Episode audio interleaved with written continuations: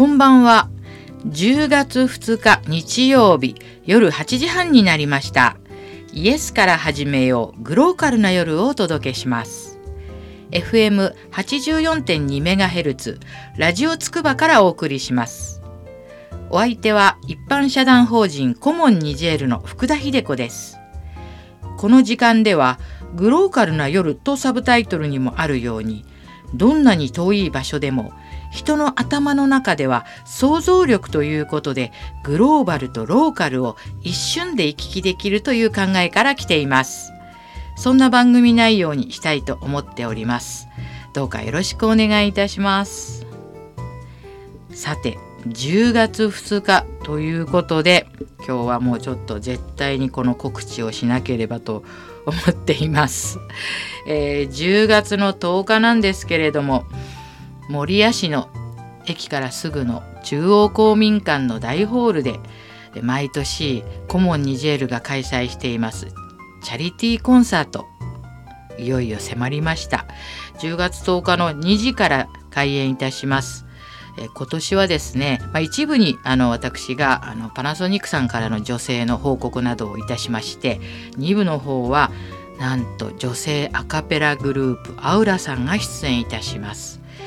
あのコモンニジェールのサイトとかフェイスブックには詳しく出ておりますのでどうか皆さん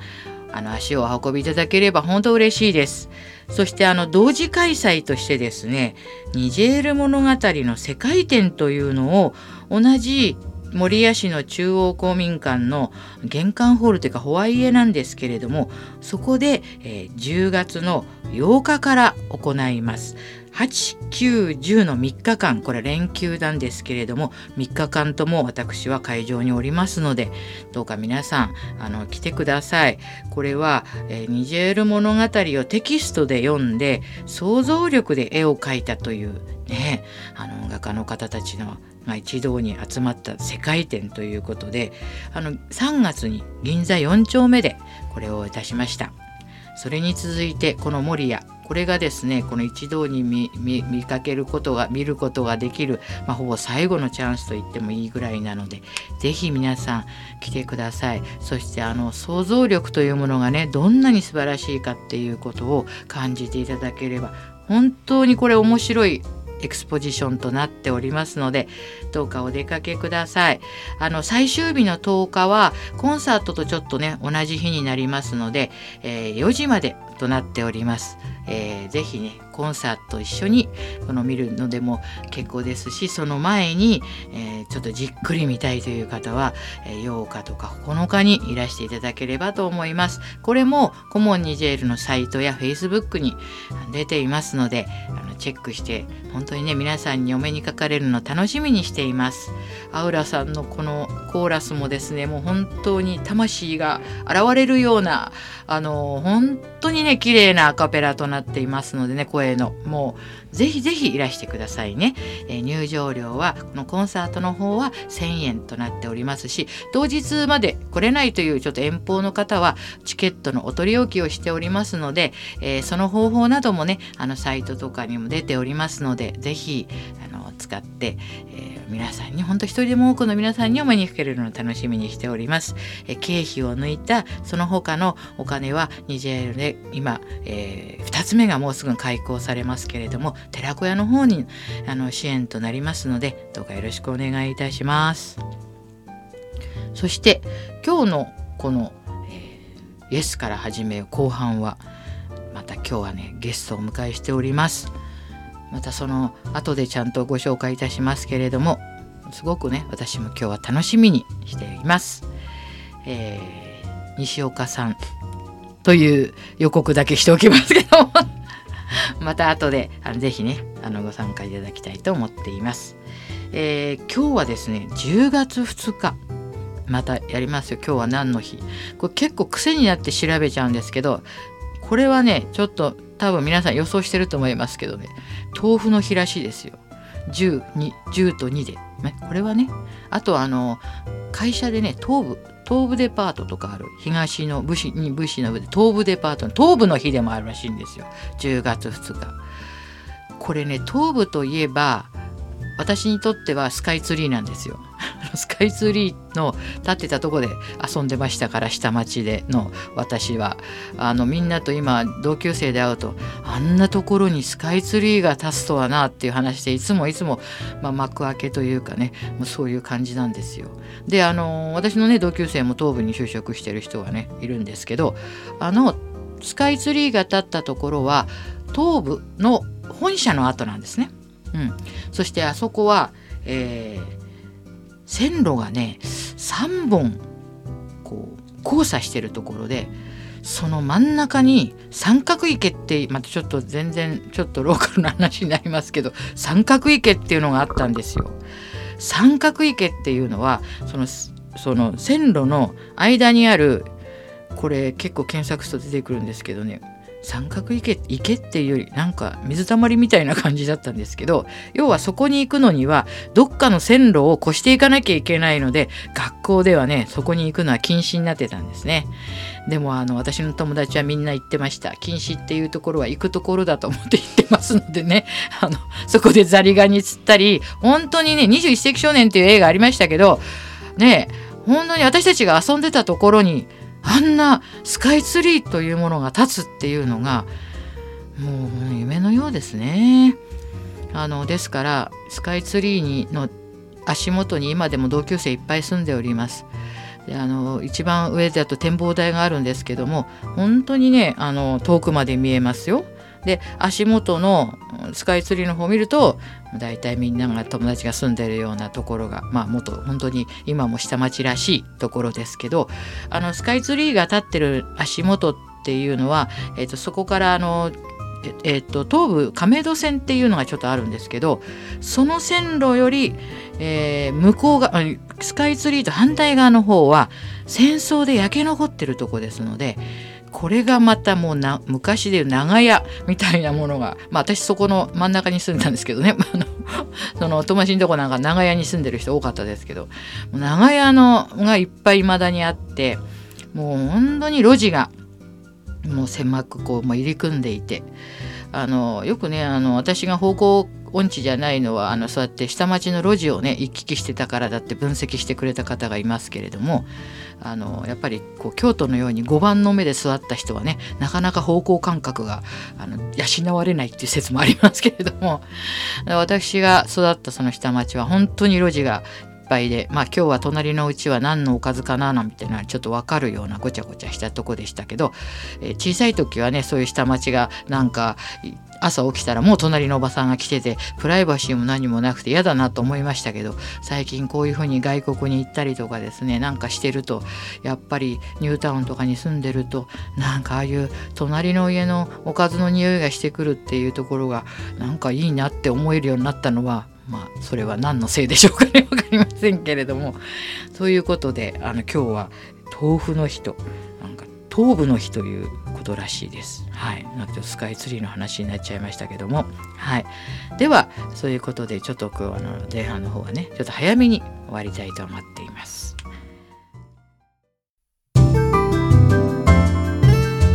イエスから始めよう。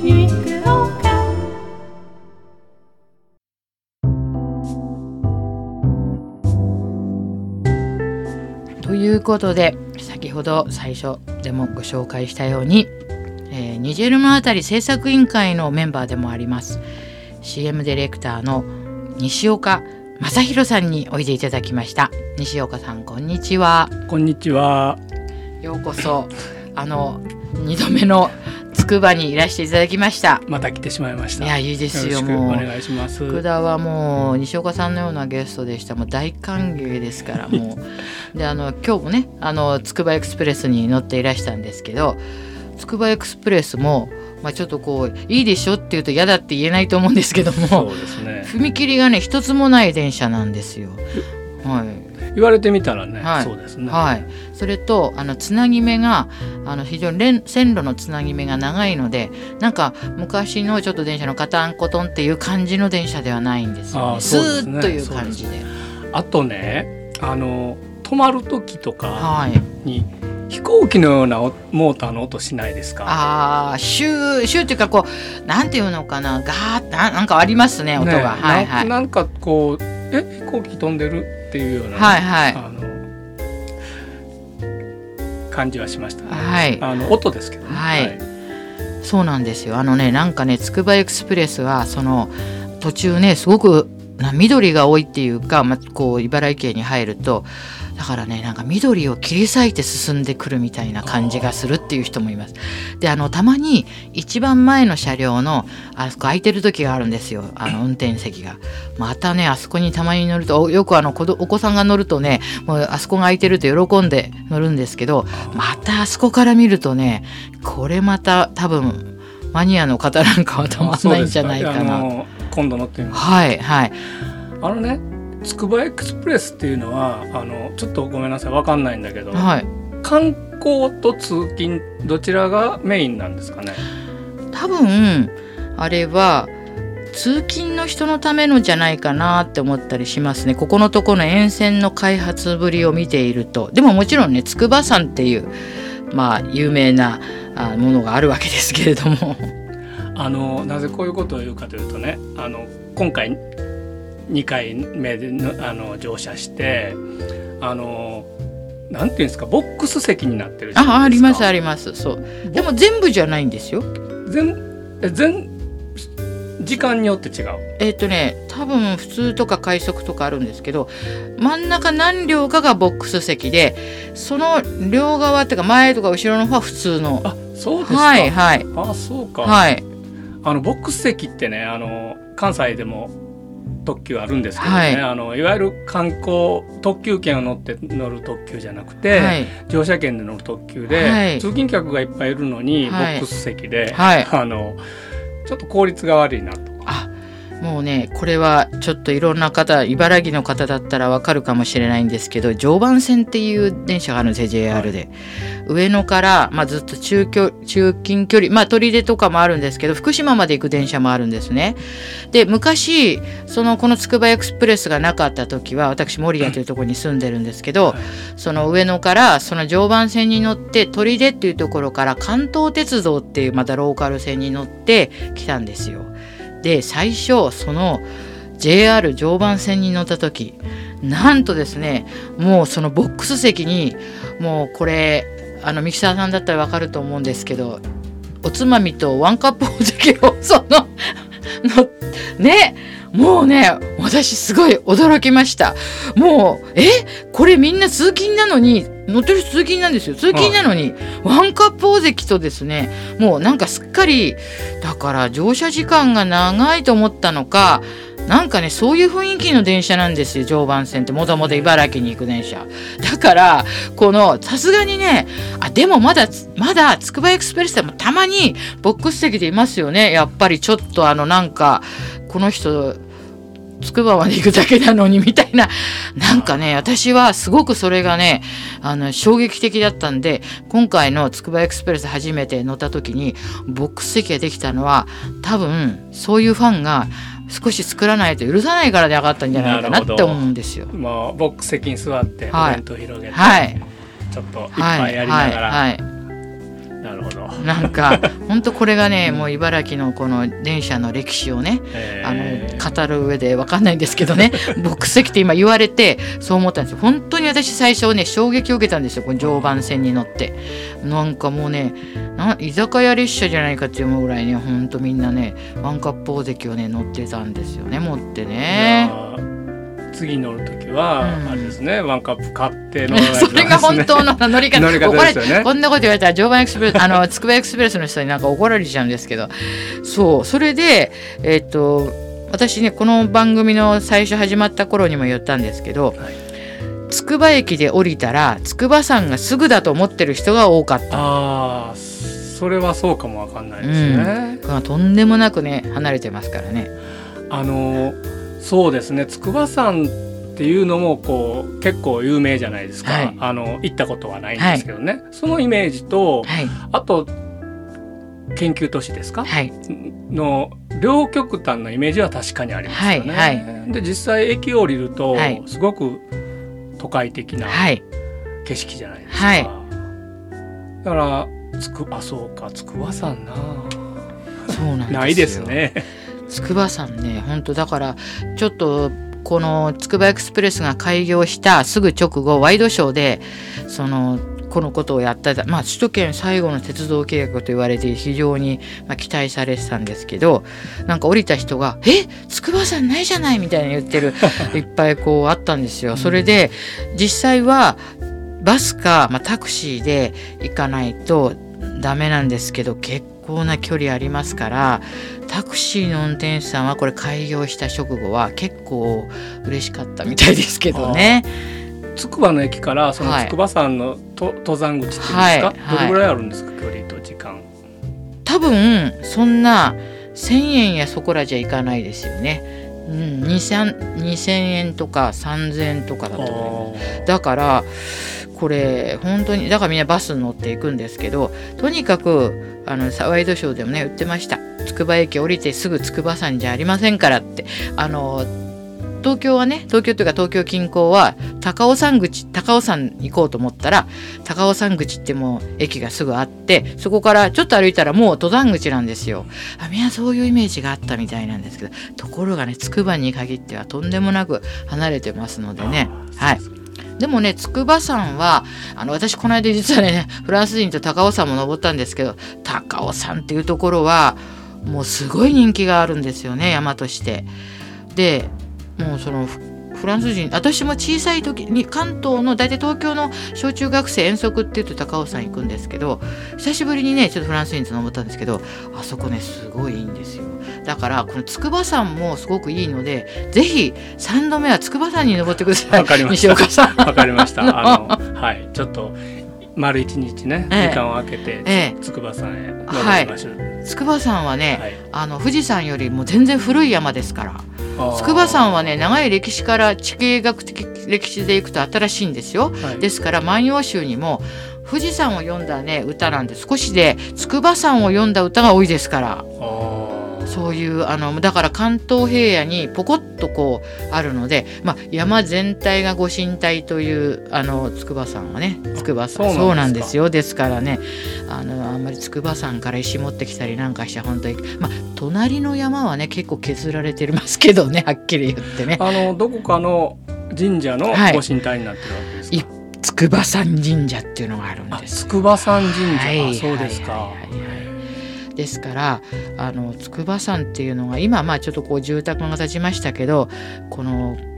県南のね茨城県南の山がないこの平地から見るともう絶対にもう神様としてご神体として崇められてたんじゃないかなって思いまあエアーズロックみたいな形はしてませんけれどもなんかこの間ですねちょっと筑波山信仰の源流を探るってちょっと講座に行ってみたんですけどやっぱりこう土浦っていうかちょっとあの東の方からですね南と東の方から筑波山をこうみんな詣でてっていうかそこに行き着いて、まあ、その神社にお参りする、まあ、上ですけれどもだから筑波山ってね結構すごい山なんですよ。あの筑波山は登ったこともちろんないんですけど、はい、ちょっと関西の話をするとね、はい、奈良県に大宮神社っていう神社があって、はい、あの一説によると日本で一番古い神社と言われてて。山山全体ご神体でしょ？あそこも。福田ちょっとね結構神社詳しいんで、ね、行きたいんですよあそこ。で2度ほどね、はい、ご神体の山に、はい、あの登ったことがあるんですけどね、はい、あの時間にもよるんですけど、はい、ある割と険しかったり、はい、えー、大変なんですけどね、あの森が深くてね、だんだん歩いてるうちに怖くなったりするんですよね。で怖くなったりでちょっとこう景色が広がると、はい、心がふっとこう明るくなったりして、はいはい、ずっと一人で歩いてるとあの昔日本ってやっぱ自然崇拝するじゃないですか、だから木々とか岩とかね、もうになんか祈りたくなるっていうか祈らないと怖い。怖い。大宮ってあの大きい神様って書くんですよね。そうですね大宮神社、はい、あそこあれなんですよね。なんかピラミッドみたいになってるって都市伝説あるんですよ。ピラミッド？あ、うん、そうなん古い要するに石がこうピラミッドのようにもともとはですよ積み重なってるっていう噂のとこなんですよ。私もいつか行きたいと思っているんですけどだから筑波山もあのまあ今さっきねエアーズロックみたいって言いましたけど南大山と女大山よく筑波根の峰寄りをつる皆野川って皆野川ってその南大山と女大山の間を流れてるのがこう男女の川って書いて皆野川って言うんですね。うん、でこの2つの山っていうのがこのなんていうのかそういう意味があるっていうかそれちょっと聞いたことあるんですけどやっぱりあの筑波山っていうのはすごいこう四方とも言われるんですね。実は紫の峰。あのね紫に見えるんですよ日に時間によっては。四方っていうお醤油もあるんですけどもね。はい。高貴な色です、ね、はいそうなんですよ、だからまだまだ多分この筑波山に関して研究している方のお話とか聞くとなんかすごく多分ねもっともっとあるでもまずは今度あのどうぞあの登ってみてください。ね、今のあのお話を聞いて、はい、本気で登りたくな、ね、あそうですか。そう。やっぱりねそこに行ってみると、はい、やっぱりこの想像だけでなくて行ってみるとまた分かることもねありますのでね、はい、ぜひあのお付き合いしますので。はい。じゃあ大宮神社にもあ大宮神社も本当に行きたいんですよ私。は、あ奈良県ですか？奈良県の桜井市っていうところにあるんですね。桜井市ね、なんかあの辺っておそうめんがないですか？三輪そうめん、ね、三輪そうめん。まああの近いといえば近いですね。字は違いますけどね。そうですか、えー、なんか私はねちょっとあの辺もね非常にちょっとある心惹かれてる部分があるんで神社はね意味があってそこにありますからね、ね、昔の神社建築って床は張ってないんですよ。だから本当はその大地その血の木を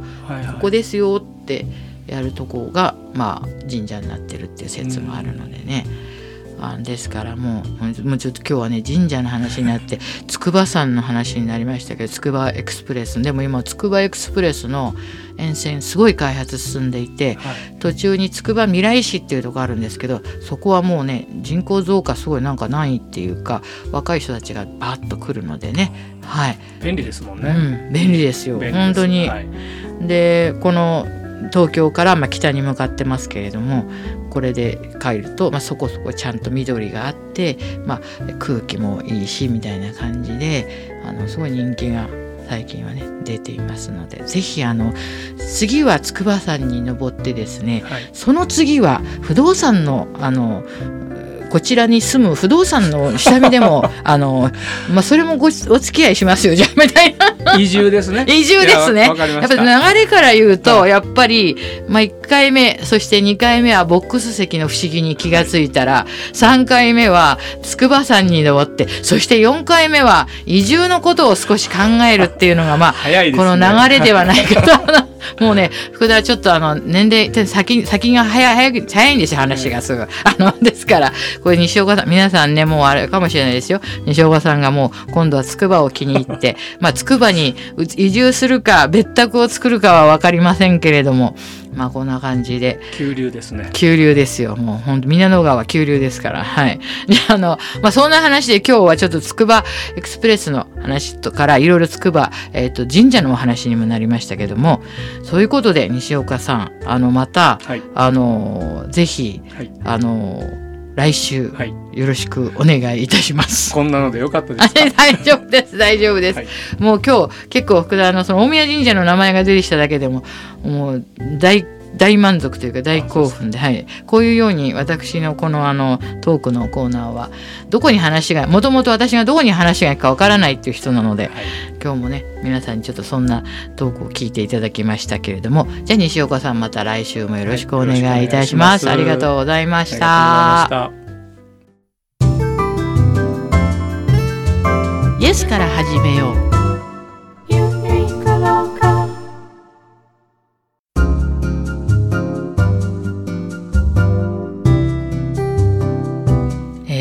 西岡さんとの、えトークいかがでしたでしょうか、えー、またね来週もいらしていただきたいと思います。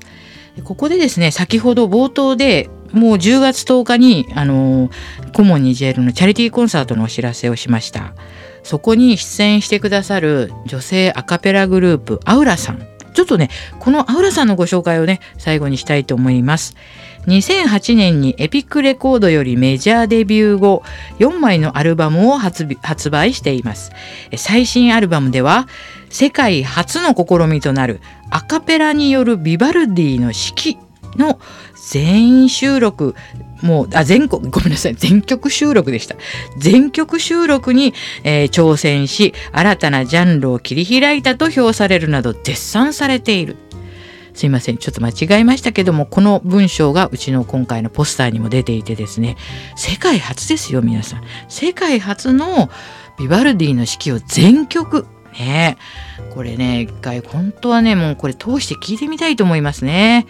あの虎ノ門の JT ホールで、えこの前アウラさんがコンサートしたんですね。私そこ聞きに行ったんですけどもまあ女神のようなもう声で本当に満席でした。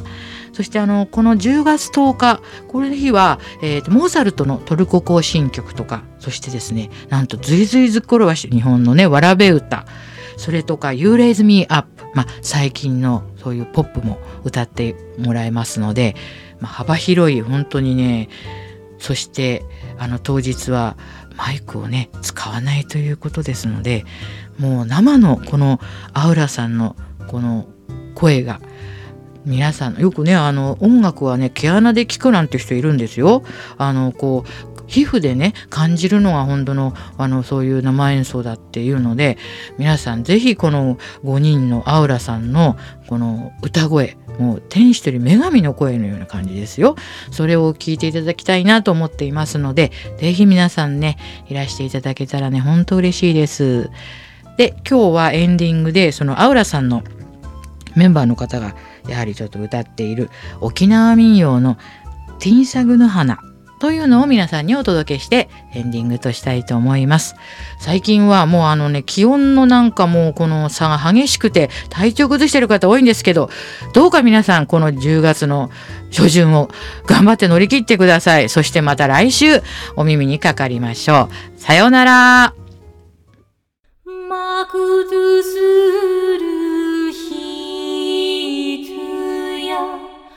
悪やい